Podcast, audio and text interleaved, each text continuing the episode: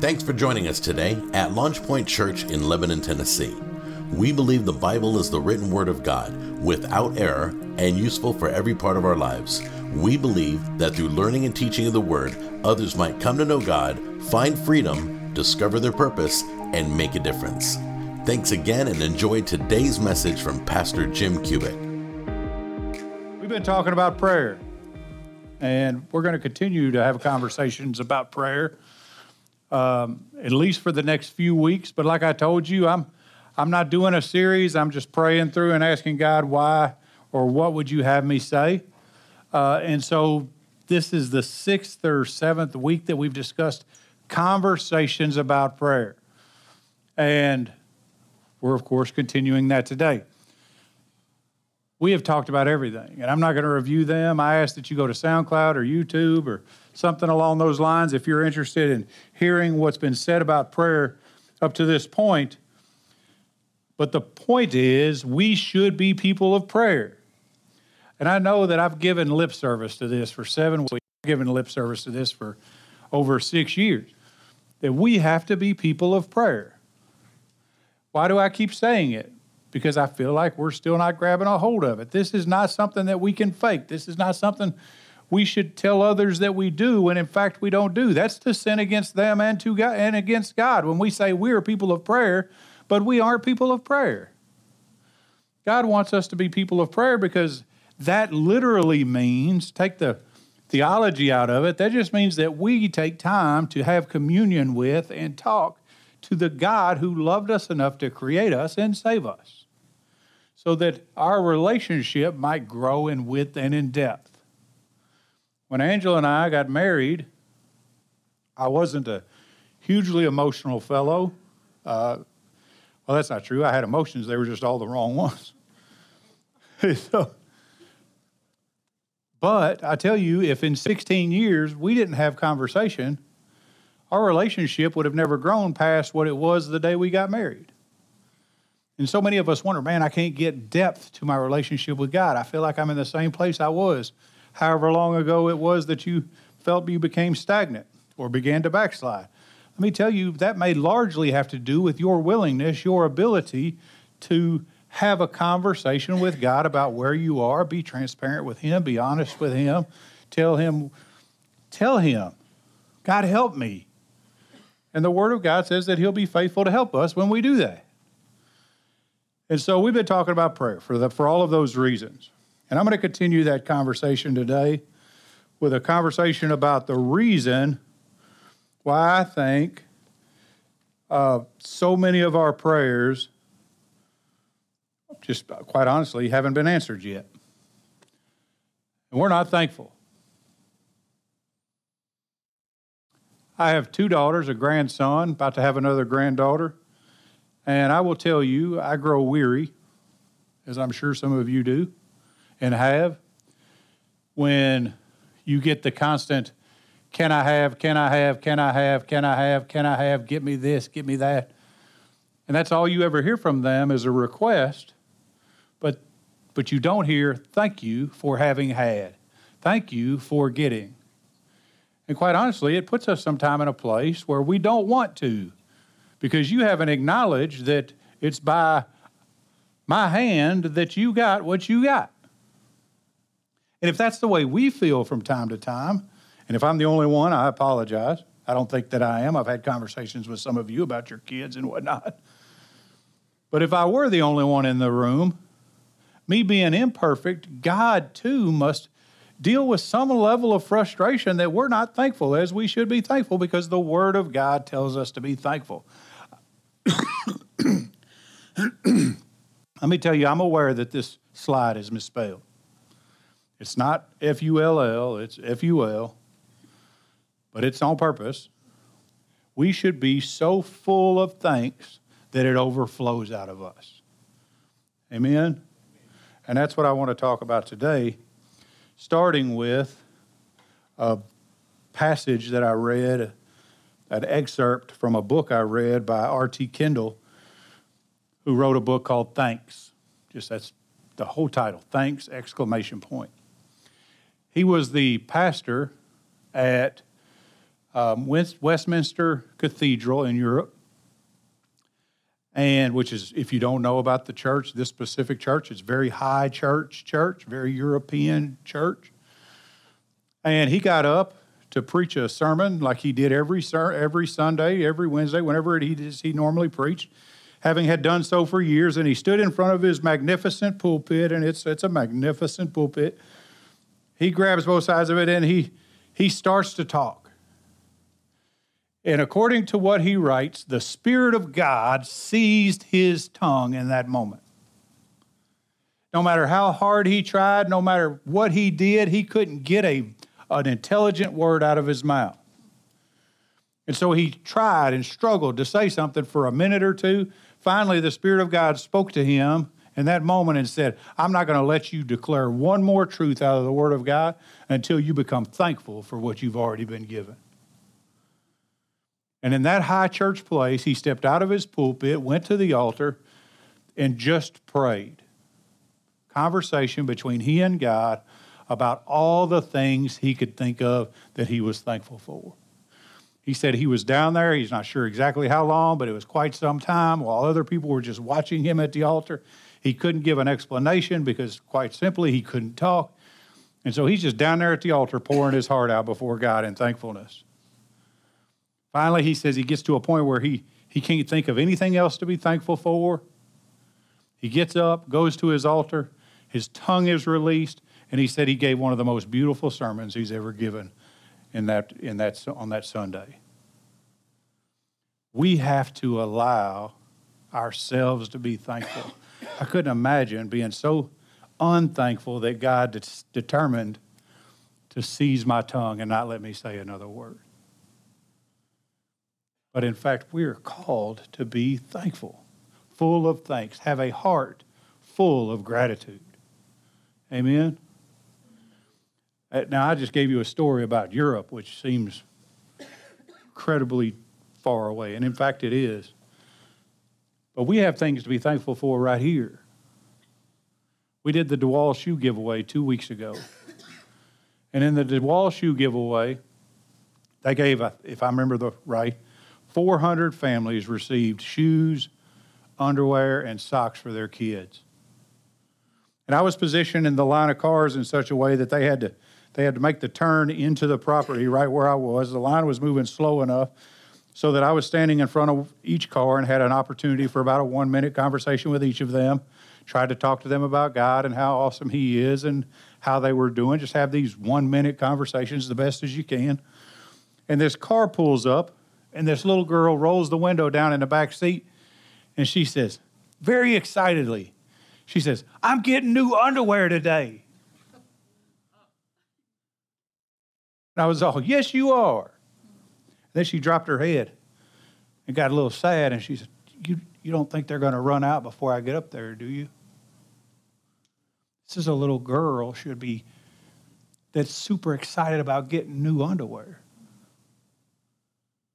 And we think we don't have anything to be thankful for. We don't take the time to be thankful. I woke up this morning, I was fed, I had breath in my lungs, my clothes were clean. I didn't have to worry about which pair of shoes to wear, except for that I had to figure out which of many pairs of shoes I had to wear.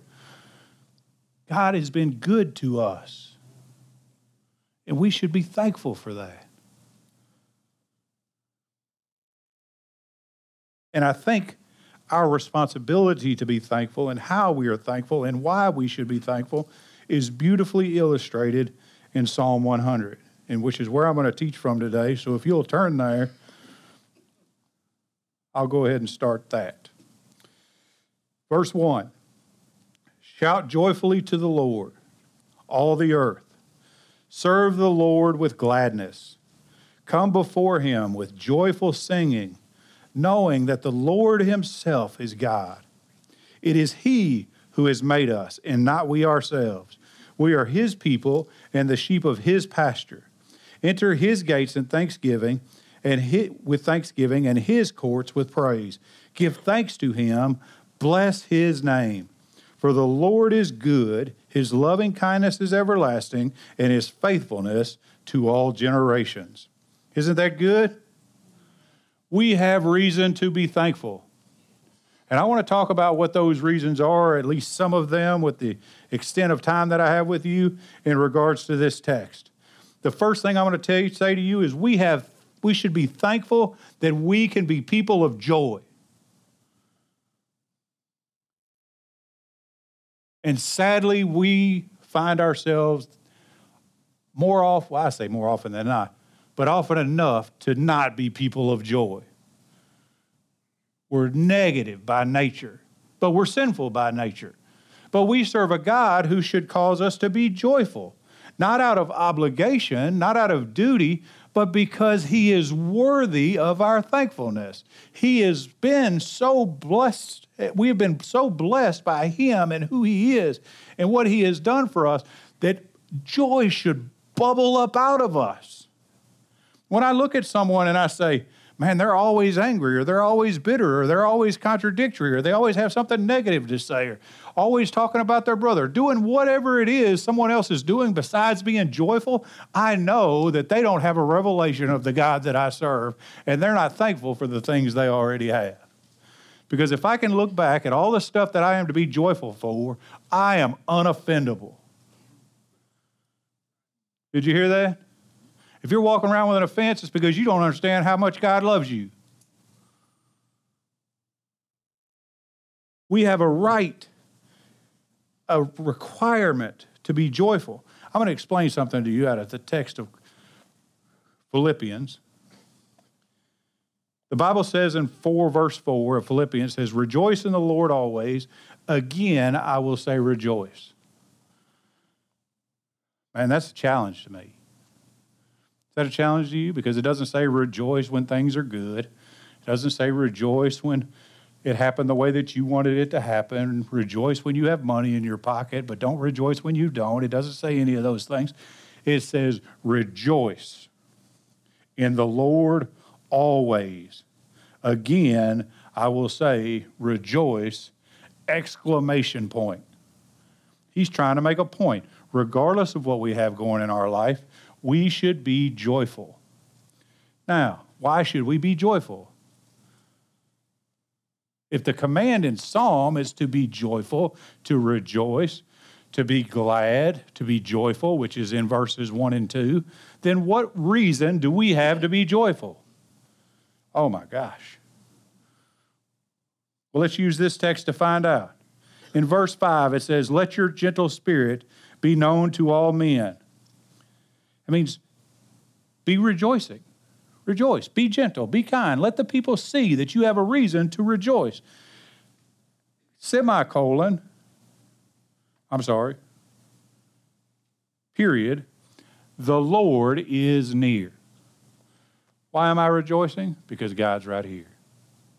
I can rejoice because the presence of God because I know He holds me, because He sees me, because He loves me, because He encourages me by the power of His Holy Spirit, that He strengthens me by the power of His Holy Spirit. I can have joy to know that His desire for me is to prosper me, not to cause me to fail. That no matter what I'm going on, what I've got going on in my life, according to Romans 8 28, He's going to work it out towards my good because I love Him and I've been called according to His purpose because he is near, I can be joyful. But you don't understand my situation, Pastor Jim. I don't understand your situation in its, in its particularness, but I do know the God that you claim you serve, and I know the God you claim you serve is bigger. And according to the Word of God, the God that you serve that is bigger is right next to you. Be joyful because he is present. Amen. Guys, I'm not trying to talk religious speak to you. I'm trying to make it very plain. We should be people of joy. This I found a quote. I don't typically read quotes or a whole lot of them, but it says this by Lloyd Ogilvie Joy is the outward sign of inner grace, which means joy is what we demonstrate to prove that we've received the grace of God. It is joy, not sadness, not bickering, not fussing, not negative speech, that is the distinguishing mark of anyone who is truly thankful for the goodness of God. You want to prove you're thankful? Be joyful. because you have reason to be joyful in that God is present. But you're all, Pastor, I, am not, I'm not sure I completely agree with that. My life is upside down. I've not received that which God has promised me. I'm still struggling to attain. Me too, brother.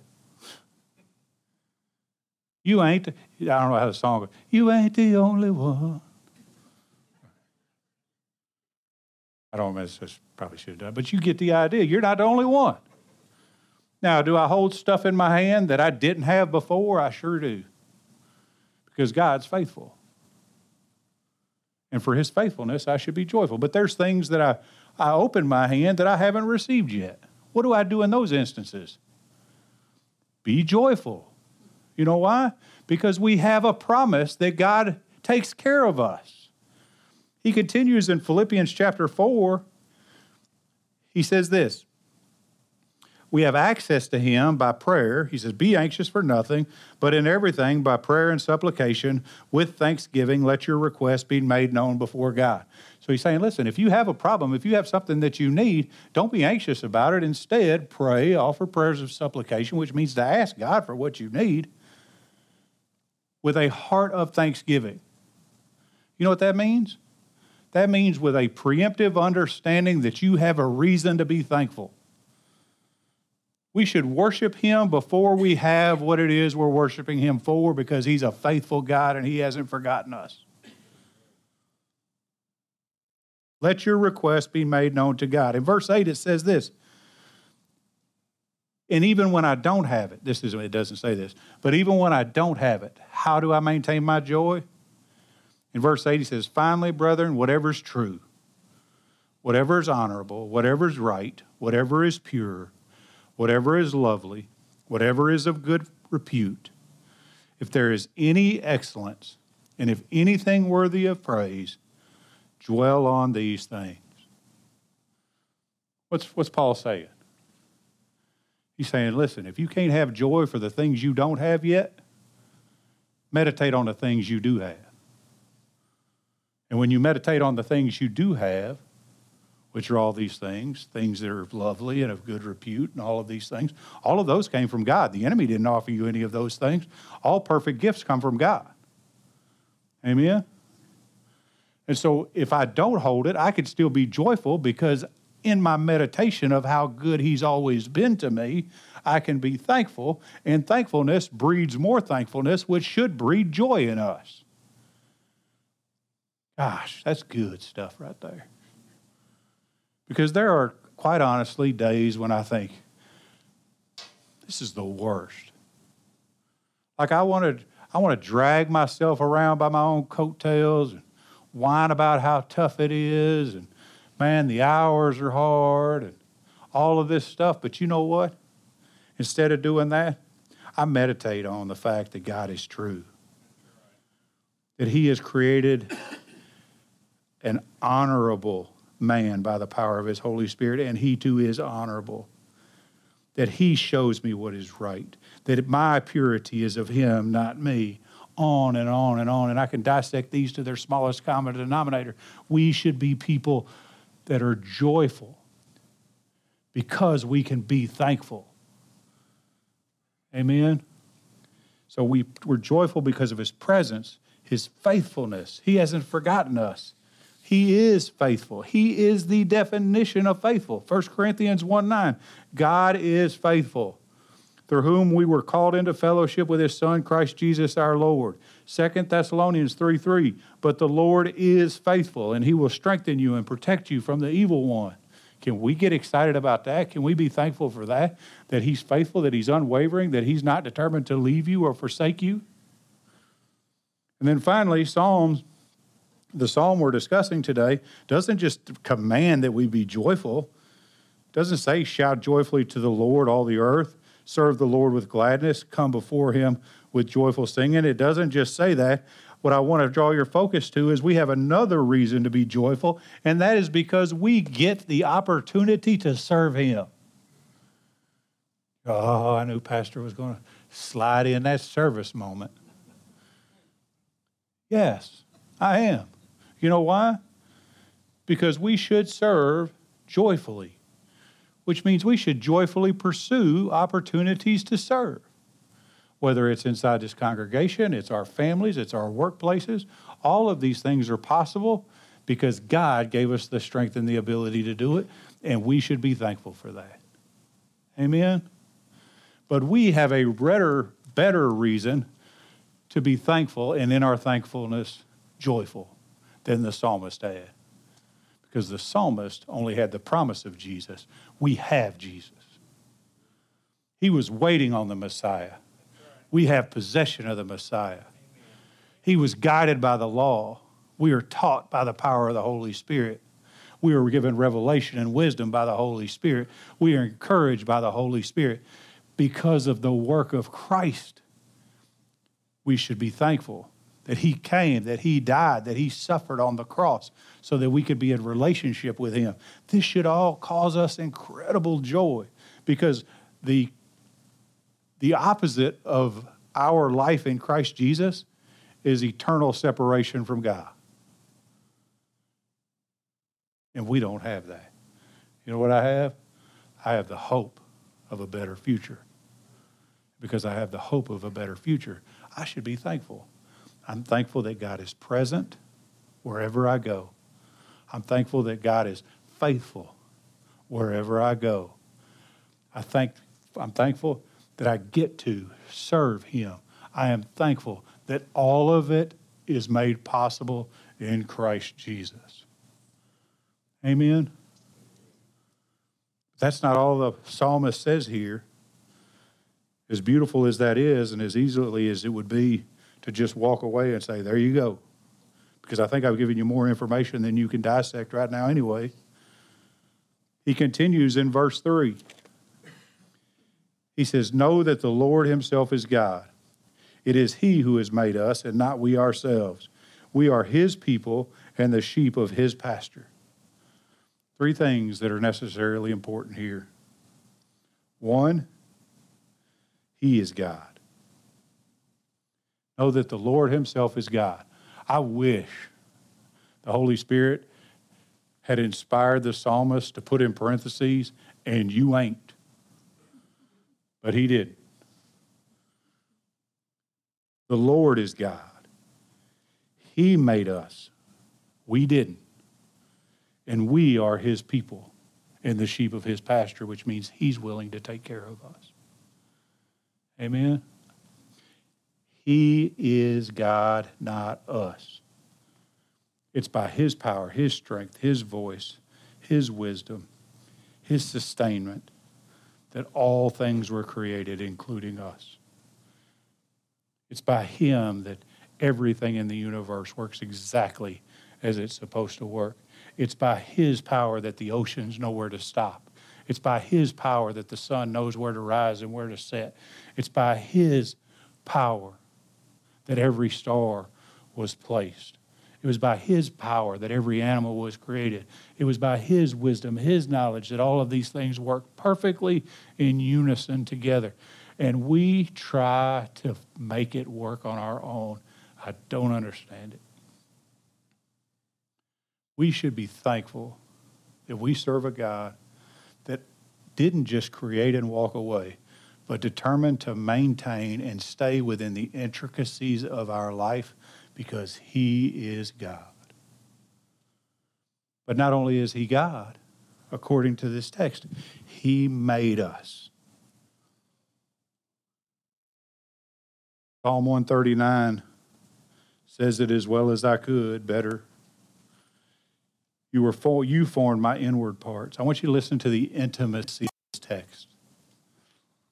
This isn't some displaced God that just determined to make you and walk away from you. You formed my inward parts. You wove me in my mother's womb. Y'all ever seen anybody knit something together? How, how incredibly detailed and focused they are when they do that? You wove me in my mother's womb. I give thanks to you, for I am fearfully and wonderfully made. Wonderful are your works. Skip to 16. Your eyes have seen my unformed substance, and in your book were written all the days that were ordained for me, when as yet there was not one of them. He made us beautifully, intricately. People that crack me up, man. When I say crack me up, I mean frustrate me when they say, all this is a process of evolution. You put a million monkeys in front of a million typewriters, and eventually you're going to get a novel. That's not true. That's absolutely ridiculous. Let me tell you, there is a it takes more faith to believe that foolishness than it takes to have faith to believe that God created you. But not just created you, loved you enough to do it in detail so that you would be beautifully and wonderfully made. And not only that, but have a plan for your life that knows from the very inception of who you are to the last breath that you take every minute of your existence because He's present in every moment that you exist. Man, can we get something to be thankful about? But there's more in just in this verse. He continues by saying, We are his people and the sheep of his pasture. You know what that means? That means he takes care of us because he's the shepherd. We're the sheep in his pasture. For anybody that has any familiarity at all with the scripture, your mind immediately jumps to Psalms 23 or probably does. And I'm going to read this to you. I'm not going to dissect it because I don't, quite honestly, don't have time. But I want you to listen to the provision of God over your life in Psalm 23 and all the reasons we should be thankful. The Lord is my shepherd, I shall not want. He makes me lie down in green pastures. He leads me beside quiet waters. He restores my soul. He guides me in the paths of righteousness for his name's sake. Even though I walk through the valley of the shadow of death, I fear no evil, for you are with me. Your rod and your staff, they comfort me. You prepare a table before me in the presence of my enemies. You have anointed my head with oil. My cup overflows. Surely goodness and loving kindness will follow me all the days of my life, and I will dwell in the house of the Lord forever. And there's a reason my granny made me memorize this before I was even saved, like in the ninth grade. I didn't know it then, but she wanted me to know that God deserves our praise, that God takes care of us. If you'll look through this, you just see simple things that are so profound that He restores us, that He guides us, ensures that we are who we should be, that He He comforts us. Any anybody in here ever needed to be comforted by the Spirit of God and receive that comfort? I have, and I'm thankful for it. My cup overflows goodness and loving kindness follow me. And here's the thing if you didn't have anything else to be thankful for, if I dropped dead in the next 10 seconds, and I had to answer at the foot of God for all the things I've been thankful for, am I ready? Because that day's coming, because He says, I will dwell in the house of the Lord forever. And why am I thankful? I'm thankful because I get to dwell in the house of the Lord forever. Forever. In the presence of no pain, in the presence of no tears, in the presence of a God that is so beautiful, so bright, so lovely, that eternity doesn't even require a sun. And we struggle to find things to be thankful for. Here's why I think that is. And it's the last point I'll make to you is that we need to be thankful for his goodness. Enter his gates with thanksgiving and his courts with praise. Give thanks to him, bless his name. For the Lord is good, his loving kindness is everlasting, and his faithfulness to all generations. So, verse 4 is what we should do. Verse 5 is why we should do what we do. It says, Enter his gates with thanksgiving and his courts with praise. At the time the psalmist wrote this, the presence of God manifested himself in the temple. That's why this verbiage exists his gates and his courts. And so they would go into his gates and into his courts with thanksgiving. Here's the thing we don't go to a temple to worship anymore. You are the temple of God by the power of the Holy Spirit. We're not as thankful as we should be because we've convinced ourselves that thankfulness is something that should happen in a church house. Thankfulness should be a sign for us to God and for the people watching us that we serve a God worth being thankful over. Why? Because He is good, His loving kindness is everlasting, and His faithfulness is to all generations. And I am thankful for all of those things. We should be thankful for all of those things. Amen.